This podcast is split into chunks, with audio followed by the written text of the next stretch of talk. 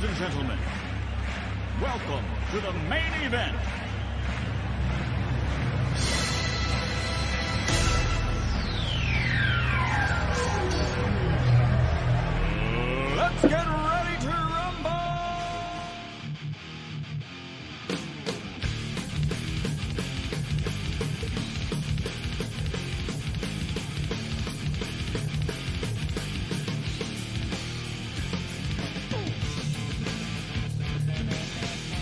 And that's right, everybody. Welcome back once again to another edition of the Best Seat in the House podcast. As always, I'm your host Rob Cramer, joined by my co-host Daniel Bobo Curlin. And Dan, how you doing today, buddy? Yeah, doing good. Just getting through the cold because it the the the, the heating in the house is getting repaired tomorrow. So it's like, so I said so. I'm just it's one of those times that I kind of last couple last two days I've had to kind of wear a ski cap inside the house. Oh shit, that sucks, man. That's the worst time of the year for the heat to go out. Yeah, yeah, yeah. Unfortunately, it's kind of a problem. It's being it's be it's be it, it's actually being fixed as we speak.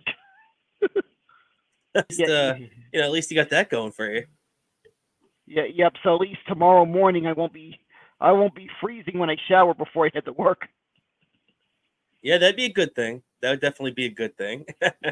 Yeah, so, Uh, you know, yeah, yeah, yeah, I, I have to swear, I don't know who, I don't know where, where they thought of those ideas, but man, if they didn't cost so much to import those Japanese toilets, would be a great idea for the states. well, you're definitely right about that. Those, uh, yeah, those toilets could go for a lot of money, no doubt about it. But um, Yep. yeah, but yeah, man, it sounds like you've been having a uh, pretty interesting last couple of days. The, uh, uh, you know what? And let's just start with your New York Football Giants because they've had a couple of interesting days too. Now, on Sunday, they went out there and uh, defeated the Philadelphia Eagles for the first time in a while, ending their streak. Uh, they knocked them off 27 to 10, really handling the Eagles for most of the game. The Eagles really only put up a couple of late points to make it even look a little closer than it was. But um, then after that, you know, we we kind of hear from Brian Daboll and everything, and uh, we we have the the post year press conference where he talks to the media, and everything seemed okay between him and Wink Martindale. Uh, Wink still had at that point a year left and three million dollars on his contract, and then the news breaks that Wink Martindale and the Giants part ways, and it's not on good terms at all. Now, the story that's being reported by uh, I'm not sure. I want to say Jay Glazer, uh, but it, it's it's from a, a very reliable source that apparently Wink Martindale went into um, Brian Daboll's office and cursed him out, like completely dressed him down, and in typical Wink Martindale style, just ripped the guy apart and then stormed out of the room. Next thing you know, he's on a flight back down to uh, his house down south, and um, and he, you know, uh, supposedly was trying to get fired because if he gets fired, then he gets the three million dollars the Giants owe him. Now the Giants and him part ways, so he doesn't get that money, but he does get the opportunity to coach elsewhere.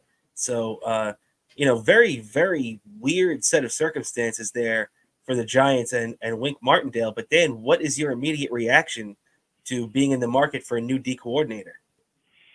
Uh, well, unfortunately, I, I just feel like I don't I don't get why the heck they needed to fire Wink Martindale. I feel like the defense was was really great this year. I feel like I feel like Well- the well- defense was well, Dan, definitely ju- not just- a problem. Dan, just remember they they really didn't fire him. He kind of forced their hand. He he went in there and cursed out Brian Daboll. And and once you do that, you can't bring him back. You know what I mean? The the he made it to where there was no way they could bring him back, even if they wanted to. Yeah, so it's like it, it just just shocked me that he just didn't. He was he actually wanted to leave, but unfortunately now we're on a we're on a search for another defensive coordinator. I hear a lot of Giant fans, and this one's a I feel like is a real pipe dream. Though it'd be really nice. Apparently, there's fans that want that think Bill Belichick would probably be filling in that role, clo- closing closing out his uh his uh, coaching career itself, being a, a defensive coordinator for the for the Giants. It's like, if that happened, that would be the craziest thing ever. But the the thing about that too is I feel like that would be a uh, a really really um whoops sorry about that. I feel like that would be a really really uh, interesting choice for Daboll because then let's just say the Giants get off to a rocky start next year. Then you kind of put yourself in, in a position where every fan is going to say fire Brian Daboll and make Bill Belichick the head coach. You know what I mean? So it's almost like you're if Daboll does this, he's going to be hiring, which you know it's questionable that that Belichick would even take the, the gig in the first place. But it would almost be like Brian Daboll was hiring his replacement. You know? Yeah, exactly. So I I feel like what least likely to happen. So it's it's going to be a lot of lot, lot of que- question mark, question marks going into the going into the off season. Did I didn't I didn't have this one on my off season bingo card, new defensive coordinator, but yeah. If, if anything, the first thing I had on my off season bingo card was literally the draft. But yeah. this is yeah. this this one this one just hit me by surprise the next day, the, the on Tuesday. Yeah, man. Well, one other thing that you definitely have on your offseason bingo card uh, of wondering what the Giants are going to be doing, though, is the deal for Saquon Barkley. Now, he said um, in his postseason press conference that he feels that the Giants should either just franchise him now or give him an extension. Don't drag this thing out. And even though the Giants, when they gave him that little salary bump to end his uh, holdout last year, um, they, they made the uh, the promise to him that they would not franchise tag him this year. So it's interesting that Saquon even said that. But what do you think about uh, about this whole deal, Dan? Do you expect Saquon to be back next year, or do you think that maybe uh, it's just going to be impossible to get a deal done? I feel like they need to bring they need to get, get bring bring him back next year. I feel like I feel like he's just an in, in, integral part of the of the offense. He's their best offensive player, no doubt about it, by far. Yeah, yeah, exactly. So I I expect him to be back. Yeah, yeah, I I I do agree with you that it makes sense, but it also I don't know something something kind of seems off to me. It feels like the Giants don't want to pay him uh, for whatever reason. I mean, I guess obviously the the running back spot has really been um, trivialized. I guess is a good word for it over the last couple of years. It hasn't been uh, treated with the respect that it was in years past, where you always had that uh, that big guy that you could rely on, that everybody strived to have, like back in the day when the Giants had, you know, Tiki Barber, the Jets had Curtis Martin, and you had other guys like, uh, you know, Marshall Faulk and all these top top of the line running backs out there, all the way up to Adrian Peterson, LaDainian Tomlinson, guys like that. You don't really see that anymore with these uh, bell cow backs, as they used to call them. Uh, and the the running backs really aren't being paid as much uh, these days. They they want to, you know, it, it, seems to me that they really want to keep the running back salary down, and it's going to be interesting to see if anybody decides to step up and actually pay Saquon, because even though he's been around for a while, Saquon Barkley is still pretty young, right? I mean, what is he, 27, 28 years old? Yeah, exactly. So I just feel like I feel like Saquon Barkley has a good three years left. I feel like at least, you know, and he's been such a good player for the Giants that even if, like you said, he he has a good three years left in him, then pay him for four. You know, he he he's been that guy for the Giants since what 2018, pretty much.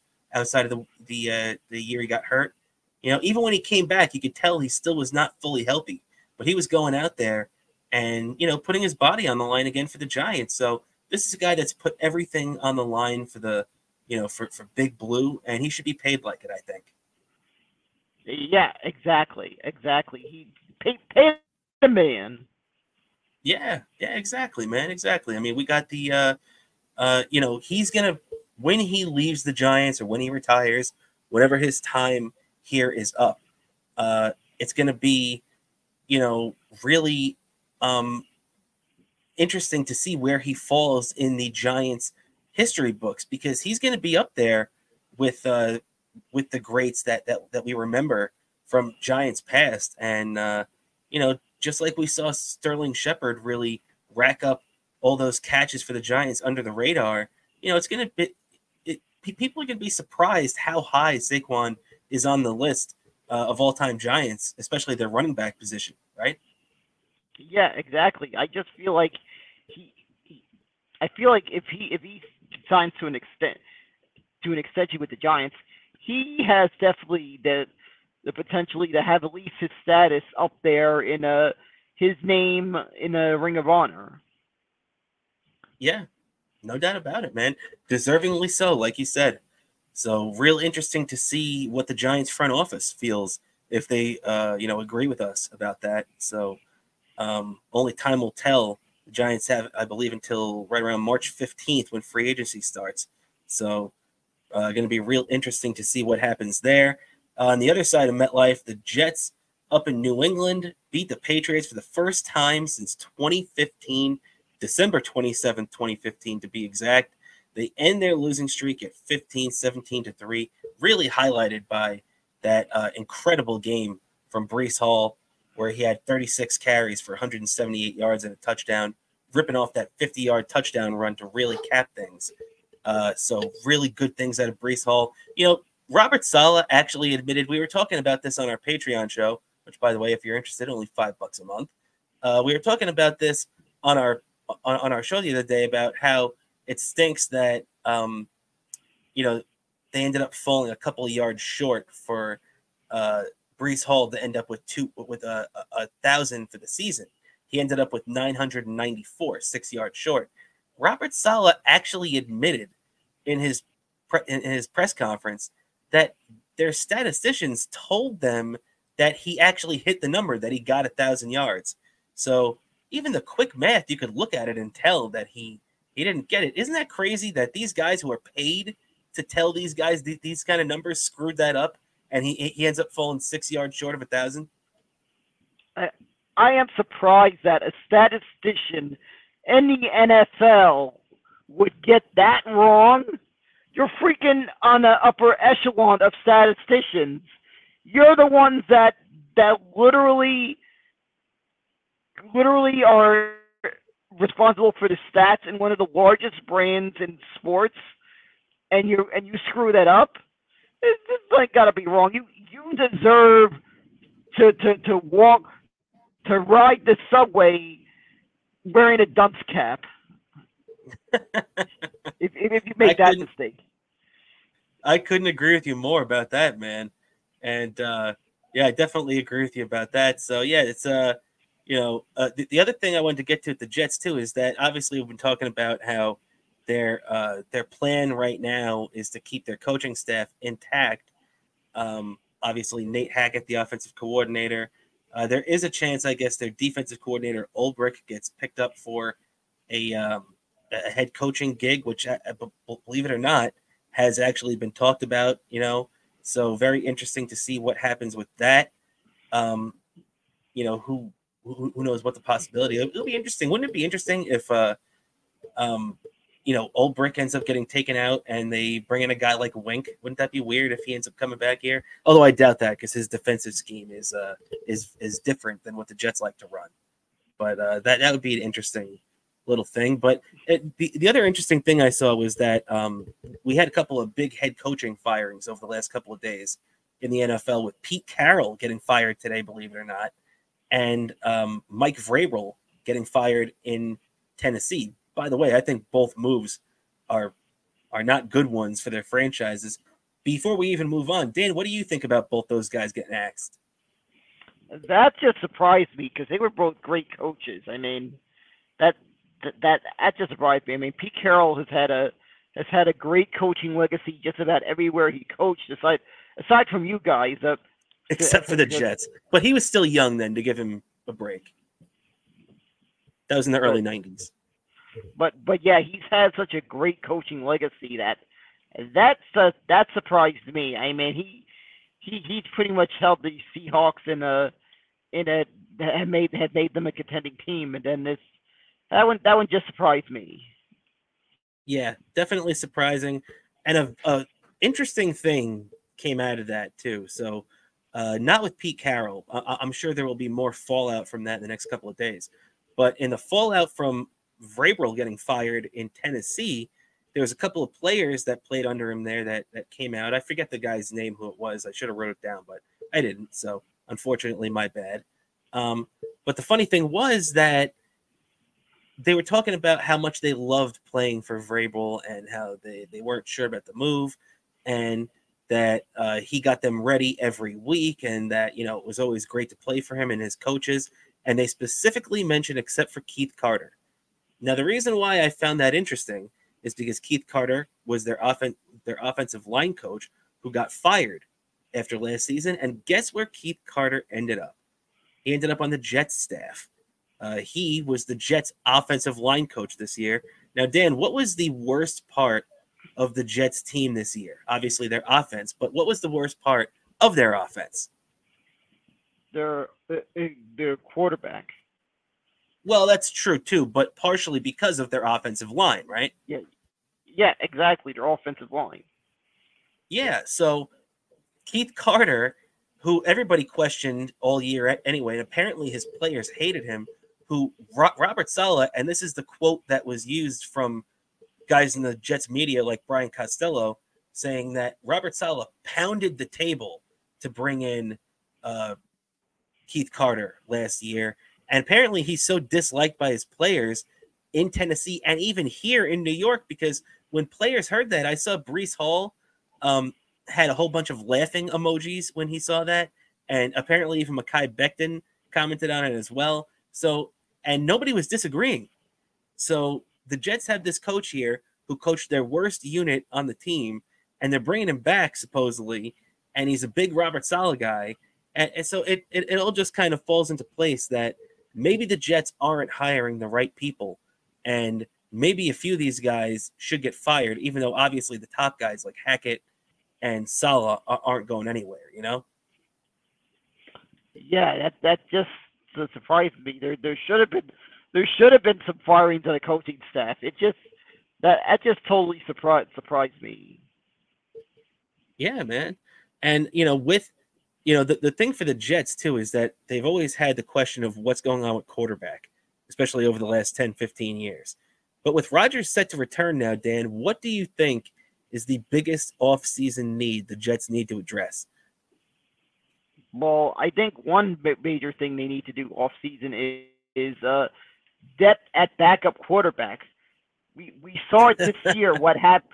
What that is the first thing because I feel like that is the first domino that fell. Was the moment that uh, practically the beginning of the game, practically almost the start of the game. It was like the game started. Aaron Rodgers got hurt, and yep. that was like, yeah, and that pretty much showed it that we that you guys had no depth at at at backup quarterback, and it and it it just showed the longer the season went on. You're 100% right, Dan. And they went into this saying that they wanted to give, uh, you know, Zach Wilson a red shirt year using that college term, meaning that he's not going to play this year at all. But now, but going into this year, they put themselves in the circumstance where if anything happened to Aaron Rodgers, Zach Wilson would be the first guy in. And that's exactly what happened. And you know what, Dan? Uh, you said that they're going to be looking for a backup quarterback, and Joe Douglas agrees with you because in his uh, postseason press conference, um, as well with the with, the media, he said that they're going to be um, allocating funds to a veteran backup quarterback, which all but spells out the end of Zach Wilson's run here in New York, meaning that you know probably by March he's either going to be released or traded. So that'll be interesting to see how that plays out. But uh, yeah, I think uh, aside from backup quarterback, the offensive line is going to be interesting to see how that plays out. There's a lot of different scenarios unfolding right now with the tr- trade ups and trade backs, where the uh, Jets are going to be looking for a young offensive line, uh, you know, a young offensive lineman in the draft, and they're also going to be looking for, uh, you know, offensive linemen in the free agent market too, because they're pretty much going to have to overhaul that line. I don't see Mekhi Becton being back next year. Uh, you know, I don't see a guy like Billy Mitchell being back next year, although If he is, obviously it'll be in just a backup role. But uh, there's going to be a, a big overhaul. I mean, probably only Tippmann, the center, and Alijah Vera Tucker, who was injured for most this year, the uh, right guard, are probably going to be the only two non-casualties from that line. So uh, definitely have to keep an eye on what they're doing there. But um, just to keep it rolling along here, though, Dan, I want to, um, you know what, I was gonna uh, let's do a little baseball first before we jump into a little hockey. Um, did you see that the Mets signed uh, lefty Sean Manaea with the Giants last year? Uh, that they signed a two-year, twenty-eight million dollar contract. What, what are your thoughts on that, Dan? I, as much as I've been down on the Mets this year and this offseason, I don't mind this move. I think this is an okay move. Yeah, I just feel like this is okay. He's maybe about a 500 pitcher. He'll probably get you a couple wins. Maybe, maybe, maybe get maybe pitch a, a lot of innings. So I feel it's a it's a nice it's a nice middle of the middle of the road the middle of the road pitcher. So I, I feel this this one might be might be one of the better pickups the Mets have made. And for once, they actually got the the the the pitcher that they that they should have got based on what we're based on what what the prognosis is what our, off season was going to be. There were several pitchers that we uh, we failed to get that could have easily have gotten. We finally got one that we that that we should have pounced on. I feel like. I agree, and I especially like the fact that he's a lefty. He's crafty. Um, you know, this is a guy that's had success in the past. So, um, yeah, definitely a, uh, a a good move by the Mets bringing him in here and shores up the rotation a little bit more. Even though he he only made ten starts last year, but historically he's he's been a starting pitcher. So, uh, very interesting with that. I think, um, you know, I've been hearing too the Mets are looking to trade for pitching. Have you heard this deal that they're talking about right now, uh, where the Mets are supposedly uh, talking with the Marlins to get their their left-handed pitcher Luzardo, and uh, he's he's a good young pitcher. He's got a great fastball. Uh, really, really like seeing that kid. I, I saw him last year live in Miami, and he shut the Mets down over that time. Uh, this guy's got really good stuff, and supposedly the Mets are talking to him right now. Um, and the word is that Baty would be in that deal. Uh, what do you think, Dan? Would you be willing to give up Baty in a package to that? I would definitely be down for that. I mean, he's this is great pitching. If that's not if that's all we have to give up, then that's I, I can live with that. We, will just slot in we'll just slot in Mark Vientos, I feel, at third base. Yeah, yeah, that's true. So I I wouldn't mind uh, giving Vientos a shot there, but yeah, definitely if if you could pull off that kind of deal for with Baty for Luzardo or anything like that, maybe you throw in another little prospect here. Yeah, yeah, yeah. Prob- pot. Yeah, probably throw in one of our surplus the catchers. That's true. That's true. And uh yeah, we we certainly have enough of that, no doubt about that. Yeah, so um yeah, yeah, exactly. Yeah. So I, I just I just feel like and I've always felt like that our surplus of catchers might be used as trade bait, I felt like.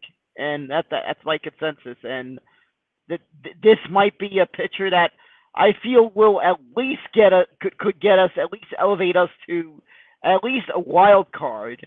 And uh, as far as I see, just getting in is getting in. Well, what what matters is that getting in, and if you can get in, I just feel like baseball. If you can get in, it's a crapshoot. Oh yeah, I mean, look at the Texas Rangers. Who would have thought that they would have won last year? You know? Yeah, yeah, yeah I, I, I did not have them on their on. I mean, they they looked like they were trying to make big moves. It looked like they were trying to like go one. I, I I just felt like it looked like they were trying to get like move up to contender. I didn't. I didn't. I had no way saw them move up to winning the World Series. I would have not predicted a World Series matchup between Arizona and Texas, but yep. that's what happens. You got to make it to get it. To, you got to make it to win it. And as far as they see, you make you make it. You're you're pretty much showing you've got a shot to win it. Yeah, and you know what? With the Mets, though, still I I still don't like their offense enough. I don't think the Mets offense is good enough right now. Even uh the, and to be honest, e- even with Manaea, I'm not really blown away by their starting rotation either. I mean, you know, Kodai Senga, uh, Jose Quintana, Luis Severino, um, you know, Tylor Megill and David Peterson, and you know that that's not a very good rotation at all. There's still probably another arm or two away from having and legit arms. I mean, from from having a good rotation. You know.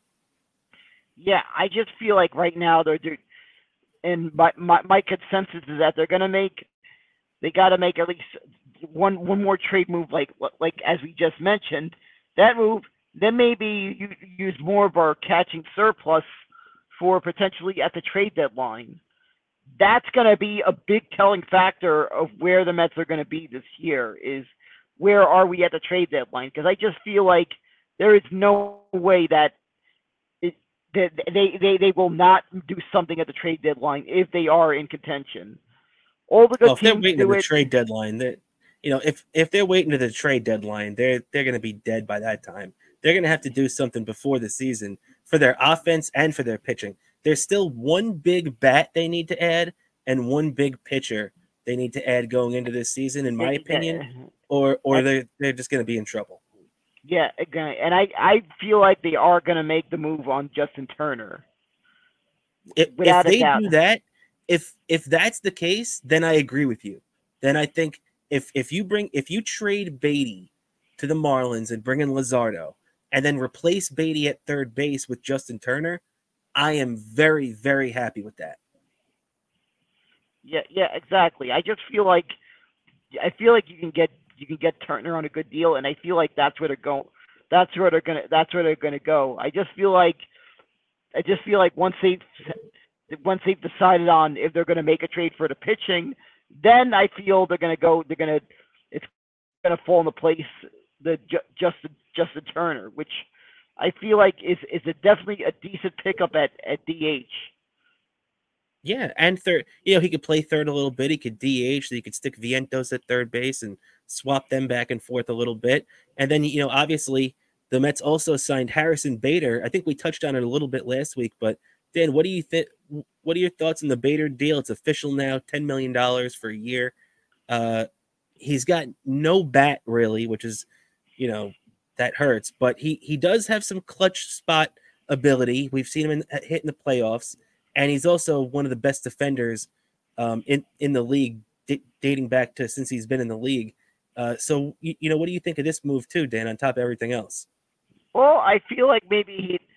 I feel like that this is a player that's gonna really fly under the radar on the Mets, but I feel like if there's any if there's any chance of the Mets having any success, this guy will should should not be overlooked as as who as someone who will play a factor in that. I feel like. Yeah, and you know the only thing that I, I also worry a little bit about this is um, I wonder if this knocks Brandon Nimmo out of center field because I think Brandon Nimmo has done a lot, especially after he got that big extension last year. Um, I think Brandon Nimmo has done a lot um, to earn that center field job over the last couple of years, and he's played a really good center field too.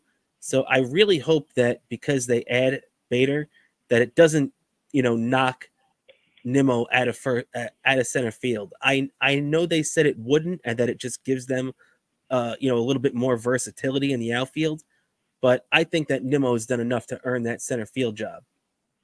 Yeah, exactly. I just feel Nimmo's done a good, done enough to earn that job. I just feel like Nimmo just seems like he gets, he just he's good at flying under the radar, getting those timely hits, and plus I feel like his outfield range I feel like really gets underappreciated on this team. Yeah, and he's only gotten better. You, you remember when, when he first came in the league, people were talking about how Brandon Nimmo could be a defensive liability in the outfield, but he's been very good and has improved himself every single year. Yeah, exactly. I just, I just, I just feel like from from from the moment I, I saw signs of what what Nimmo could do as a player way back when he was in the minor leagues. He's one of the guys I've been lucky enough to see in a, in the minors, move up in the minors. Uh, being a thanks to the fact that the Met that the Mets are well then they were then the low A affiliate. Of course, now the Cyclones are the, are the high A affiliate, but back then they were the low A affiliate. But the fact that we've had one of our minor league affiliates in the area that's easily accessible to fan, the fans in the in the in the New York area. I got a lot of us get got to see this guy uh, on a begin on the early parts of his journey to the big leagues and got to see those flashes of uh, brilliance. I feel like. Yeah, no, I totally agree with you, man. Totally agree with you. So, uh, yeah, definitely. Um, you know, not as contentious as a Mets segment as last week when uh, we we both were definitely a little heated with what we've seen from the Mets. But um, you know, hey, I'm still not thrilled with what we've seen. But uh, you know, hopefully, if they start doing things like that, bringing in guys like Luzardo, bringing in guys like Justin Turner, then I start to see this thing come into picture a little bit more, and I start to feel better about the long term plan than than what we have so far. Because right now, this offense and this pitching staff is unacceptable. Yeah, exactly. I, I just feel something needs to be made. I mean, I feel like we need to at least make this year at least a building block year. I feel like. Yeah, yeah, totally agree with you, Dan.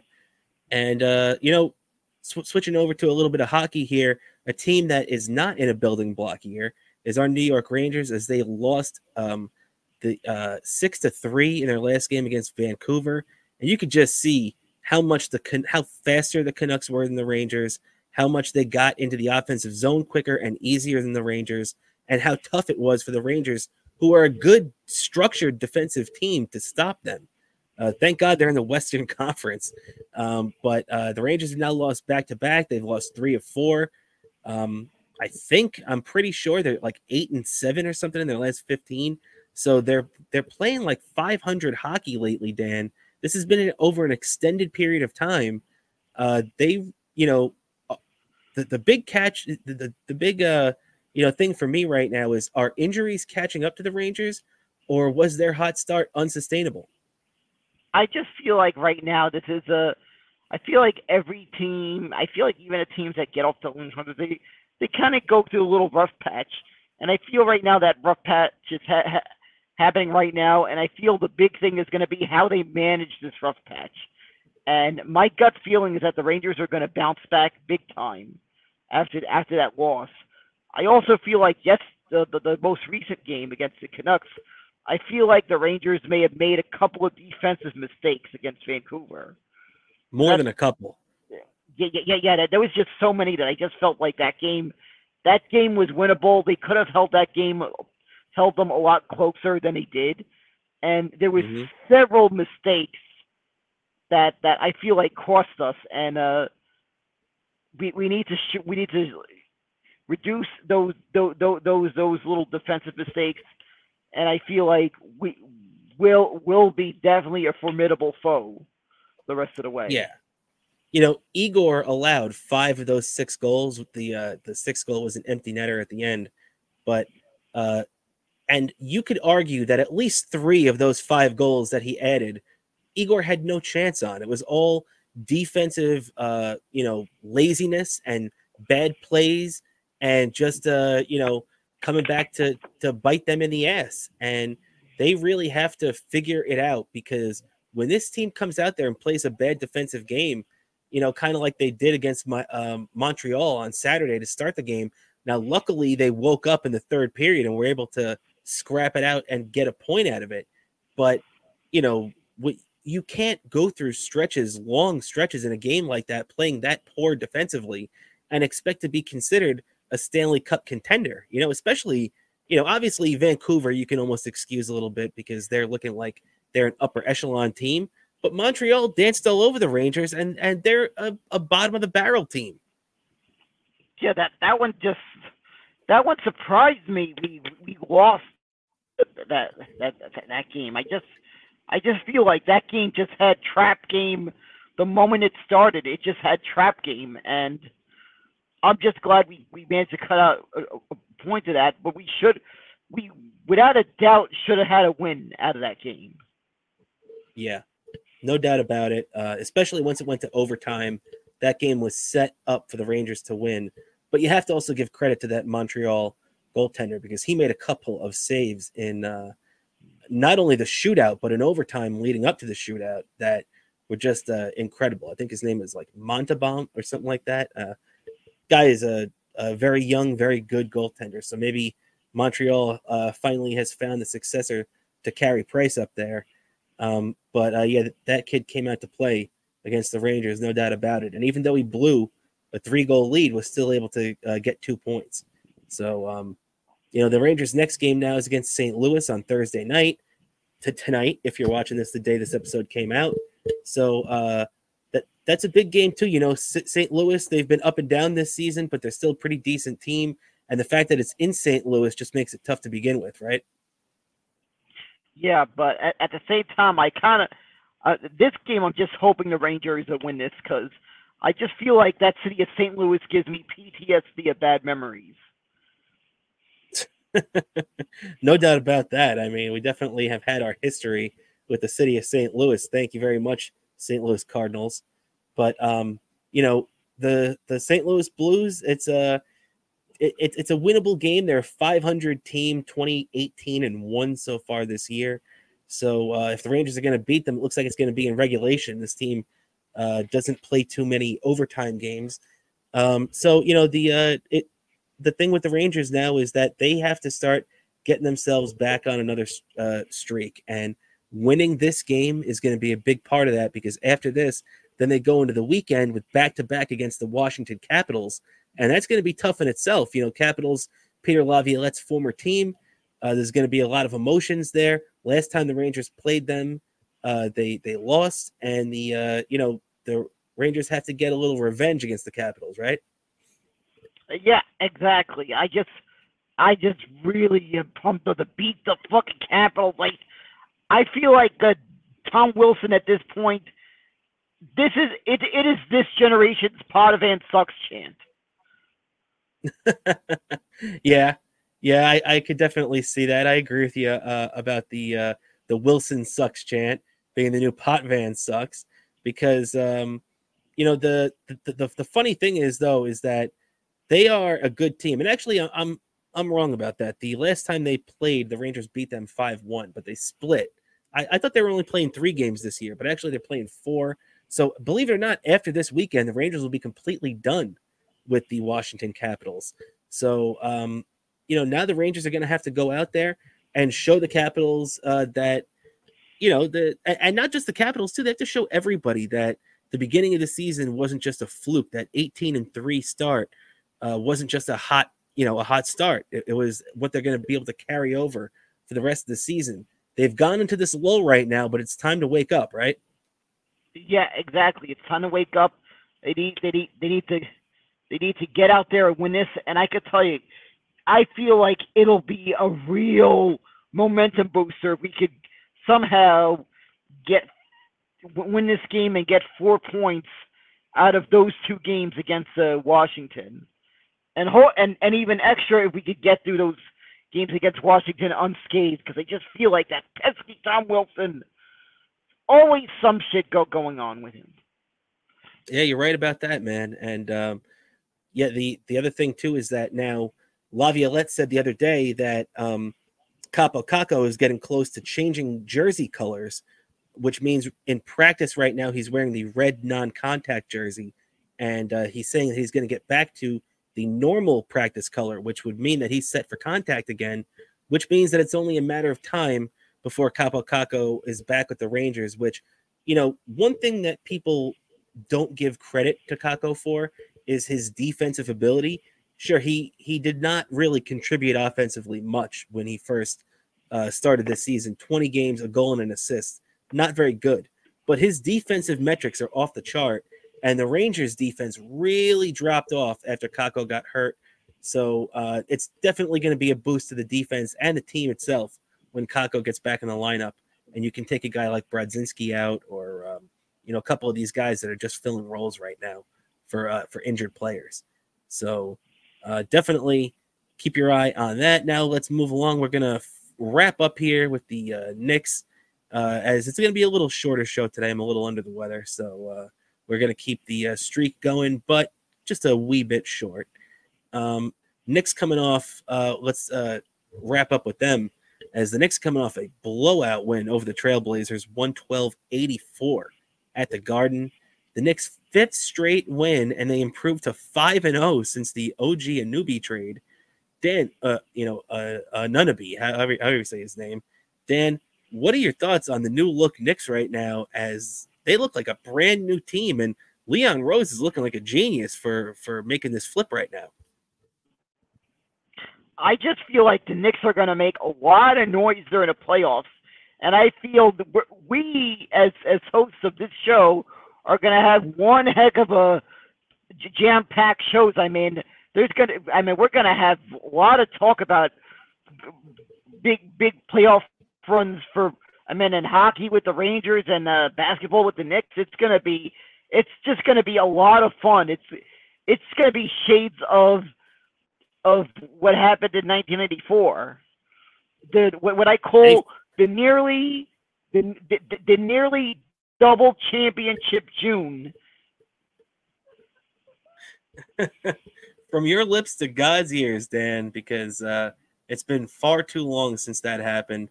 The the Rangers pulled off their half in '94. Uh, the Knicks came up one game short in the NBA final that year. Uh, maybe we could turn the trick this year as right now, you know, and it, it seems like the Knicks are still in play to make a big move before the trade deadline. And, you know, having a guy like OG in here already by, I mean, you know, think about it, his Knick debut is on New Year's Day. So he's going to have plenty of time to feel comfortable and be ready by the time even the trade deadline, much less the playoffs roll around. So, um, you know, hey, much credit to, to Leon Rose and to Tom Thibodeau uh, this uh, this lineup is looking much deeper. And you know, surprisingly, you'd think w- with taking Quickley and RJ Barrett out of this lineup that it would have negatively impacted this team to a severe degree. I mean, Quickley was one of their big contributors early on this year, and they like they just look like a, a much more well-oiled team after this trade, right? Yeah, I just feel like right now maybe it was it, before we kind of had that it was like okay, but I just feel like now it's starting to shape up more like the right mix, and I just feel like there's that one move that I just I just feel like there's 50-50 that it's happening that Donovan Mitchell will be getting his wish to play for the Knicks. Could be. Could be, man. That'd be big news if that ends up being the case, as we've speculated in the past. But um, yeah, now the uh, Knicks roll on to Dallas tomorrow against the Mavericks. Mavericks, who've had an up and down year so far. Always interesting when the Knicks go to Dallas, uh, as their their trade history of the past couple years with Porzingis and a couple of assets still being there. Uh, so very interesting uh, game tomorrow at Dallas or tonight once again if you're watching. Um, the uh, Knicks and, and the uh, Rangers both playing road games on Thursday night. Uh, but hey, uh, you know, winnable game against Dallas, right? The the Knicks should be expecting to uh, have a six game winning streak after tomorrow, right? I mean, it's easier said than done, but uh, the Knicks are in good shape, I think. Yeah, yeah, exactly. And I know, and I know a couple of Knicks fans in the in, in Dallas that'll be in the stands to see that game. So hopefully the Very Knicks will put on a good showing for those uh, for those uh, Knicks fans living in Texas. No doubt about it. The Knicks always travel well always good to uh, see Knick fans and uh, New York fans in general on the on the uh, road. We always uh, uh, chase our sports teams across the country. Yeah, so, yep, uh, exactly. and I love when I go when I go to away games when I see one of my teams on the road.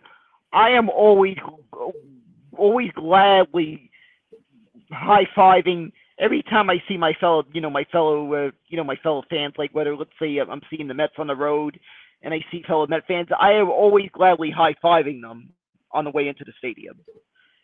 Absolutely, absolutely. You got to give love to your fellow New York fans, no doubt about that, Dan. And uh, I think that's just about going to do it for us today, man. Uh, be, be, before we get out of here, do you have anything like to plug for yourself? Sure.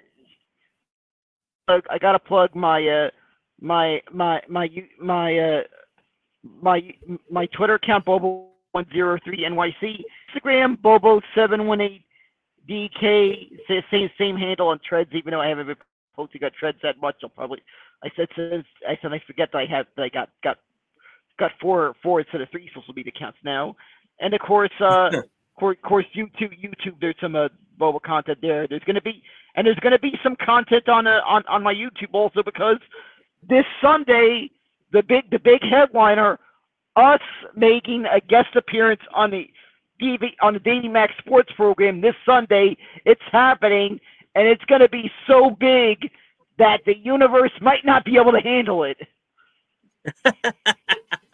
well said. Well said. I agree with you, man. Going to be a blast. Me and Dan heading out to Jersey to see um, uh, the Eastside Dave show. Be part of the East Side Dave show. Have a great time out there with Dave Roy and uh, Bobby and Big A and all the great people associated with the East Side Dave show. And, and, and, and of course, I also got to mention about the venue. They they do have they do they, it is open to, to to audiences. So if you can make your out their way to the to the dojo of I think it's called the Dojo of Comedy East. I know there's I, I know there's two of them. I keep, keep losing track, but I know it's the Dojo Comedy East in uh, Morris Plains, New Jersey. Make your way out of there around around 2 p.m. and you will get to see one of the greatest live audience of of of, of a broadcast exper- in a broadcast experiences right there the Dave Max Sports program, and you would get to and you'll even get to, to maybe get a photo with us and uh, Dave Wolf and Roy. Absolutely, that's going to be a blast, man. Uh, can't wait to see Dave and the boys. It's been a it's been a long time since I've been to an Eastside Dave show live. I think the last time I was at a, a Dave show taping was probably 2017. So it's been about six or seven years now. A long time, man. Can't wait to get back out there and see the boys again. So uh, yep, yeah, absolutely. Uh, p- please don't forget to tune in and watch Eastside Dave TV on YouTube. Yeah, yep, that definitely do do definitely watch it. The, the the link the link will will be in it will be in the description to the, Eastside Dave's uh, YouTube page to make sure you know where to watch our epic appearance there. And there will be plenty of content. And of course, if you subscribe to Dave's Patreon, you'll get to see us make an appearance in uh, Driving with the Boys, which I feel is going to be even extra hilarious having both of us be a part of that segment.